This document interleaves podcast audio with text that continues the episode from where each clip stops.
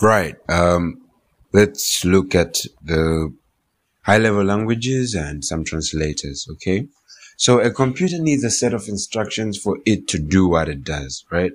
When I say do what it does, I mean for it to do the input process output cycle, like a computer at the airport, for it to be able to take the names of passengers and then check the availability of seats in the airplane and then give them a ticket. Probably they are booking a ticket at the airport. For it to be able to do that, it needs a set of instructions. Now, these instructions are made by a programmer. Now, many programmers, they have options in writing the program. The options is this. Computers do not understand human language. So computers only understand what we call machine code, which is ones and zeros. Now, this is very difficult for many programmers and for them to write programs in machine code, because it's very hard to write the program, and it's also very hard to find errors. And that's called debugging, right? To finding and fixing errors. Now, so what they normally resort to is they resort to what we call high-level languages. These are languages that are related to the spoken or written language of the programmer. So let's say it's an Englishman. He can develop a program like Python that has words like input, if, print. These words are English words, and they are close to human language, and he can be able to use them in developing a program, and that type of a program is called a high-level language. Programs like that are programs like Python, Java, Visual Basic, I mean many of the programs that you probably are familiar with. Now, let's just look at high-level language, and then we'll look at some low-level language and what it is, and then we'll look at translators. Now, high-level language is, as I said, a language that is related to the spoken or written language of the programmer, right?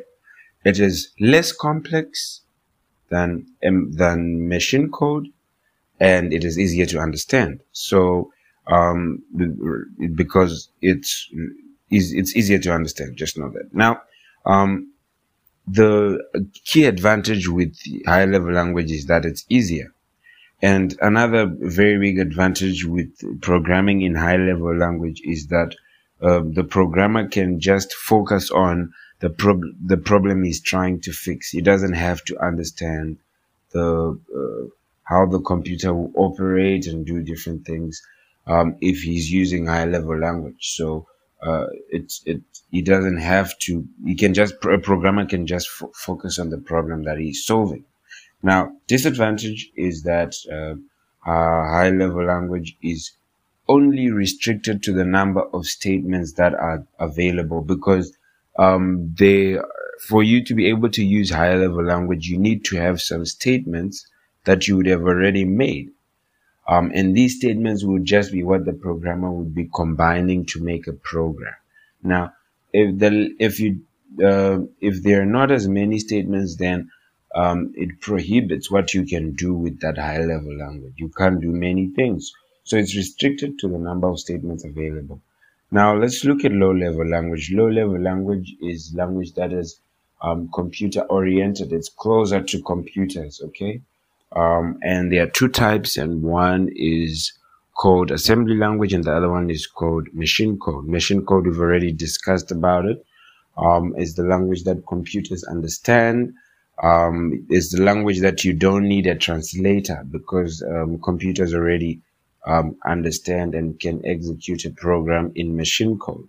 But it is, although it is very powerful, but it is extremely difficult to program in also, and it's very difficult to debug. In other words, it's very difficult to find errors and fix the errors, okay?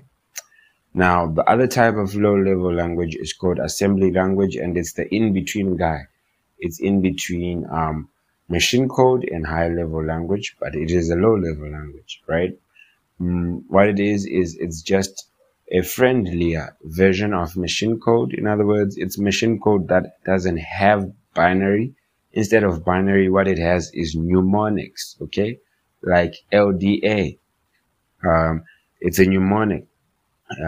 And when you see that LDA O in caps, then you know it's assembly language. It uses mnemonics, and it works pretty much the same as machine code, but it is closer to human language than machine code. So it's easier to understand, and it's easier to locate and fix errors. Okay, so it's easier to debug.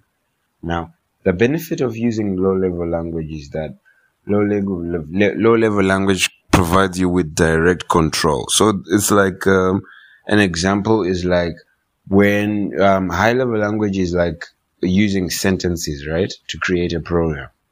Low-level language is like using words. So because you're using words, you can create a more complicated program than when you're using sentences, right? Now, let's look at translators. Translators, we have three different types, and their job is to change a program from high-level language, normally, into machine code. So the first two, we have three different types. We have compilers, we have interpreters, and we have assemblers. Compilers and interpreters convert high-level language into machine code, but they have difference in how they work. Compilers convert the program all in one go. Now, a program that is written in high-level language is called a source code. Compilers convert that source code into what we call object code. Object code is machine code, right? So compilers convert source code into object code. They convert high-level language into low-level language. The interpreters, on the other hand, they do not convert source code into machine code, but when they are translating, what they just do is they take source code, and as soon as they translate it, they execute it. So no object code is made there. As soon as they translate, they execute the program, right?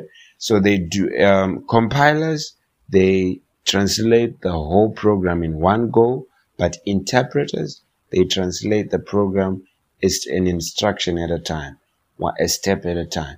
And remember, they do not create object code. The interpreters, they just take source code and straight over to the program being run, right? So this is very, very important. You find it maybe in your past paper. I saw it in the Cambridge past paper before, where you had to write the difference between a compiler and an interpreter.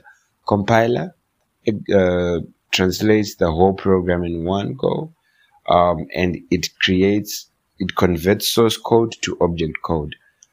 Interpreters translate program one at a time, and they do not produce object code, okay?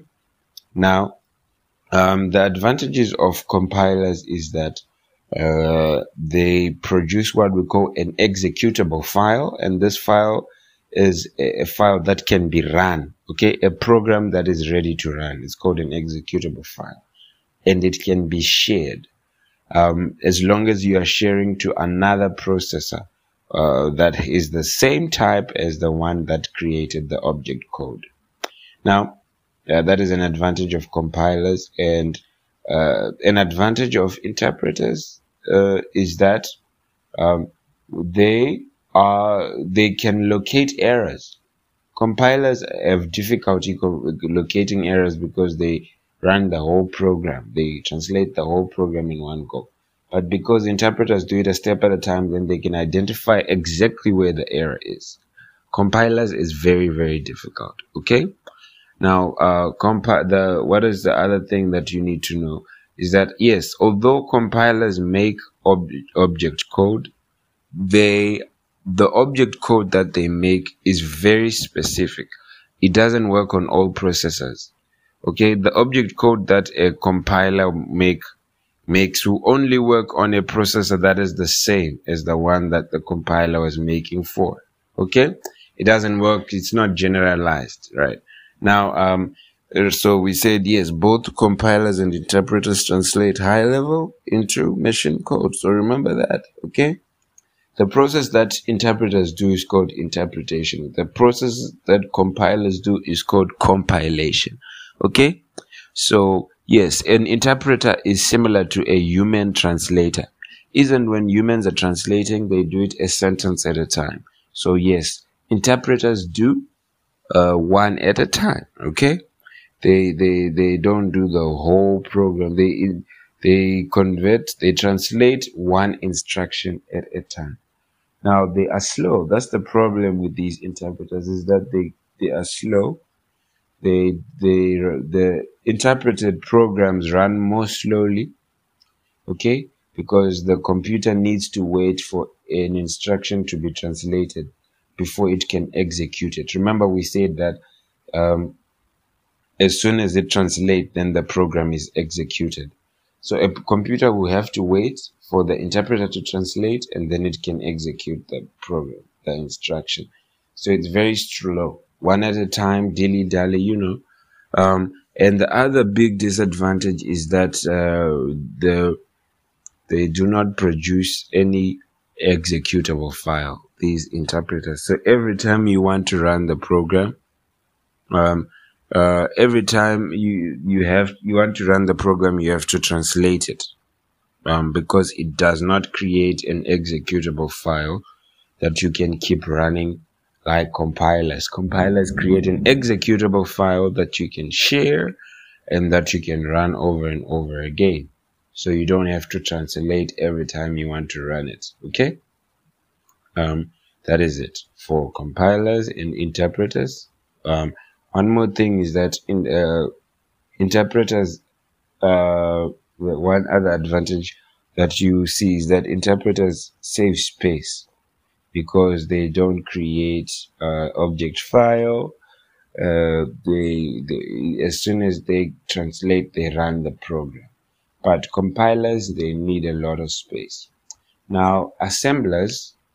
What are assemblers? The third type of a translator and final one. Assemblers do not convert high level into machine code, but they convert assembly language into machine code. Assembly language is already low level language, but machines don't understand assembly language. Remember, assembly language is mnemonics.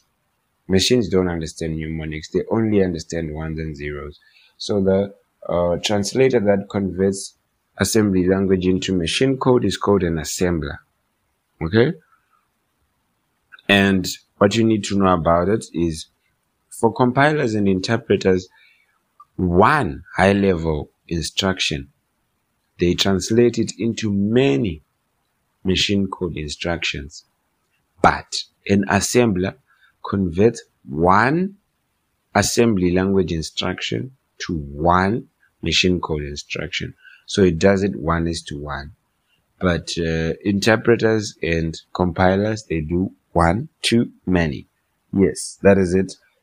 Thank you for being part of the following. Please make sure you subscribe to the channel. Tell your friends about it. And goodbye.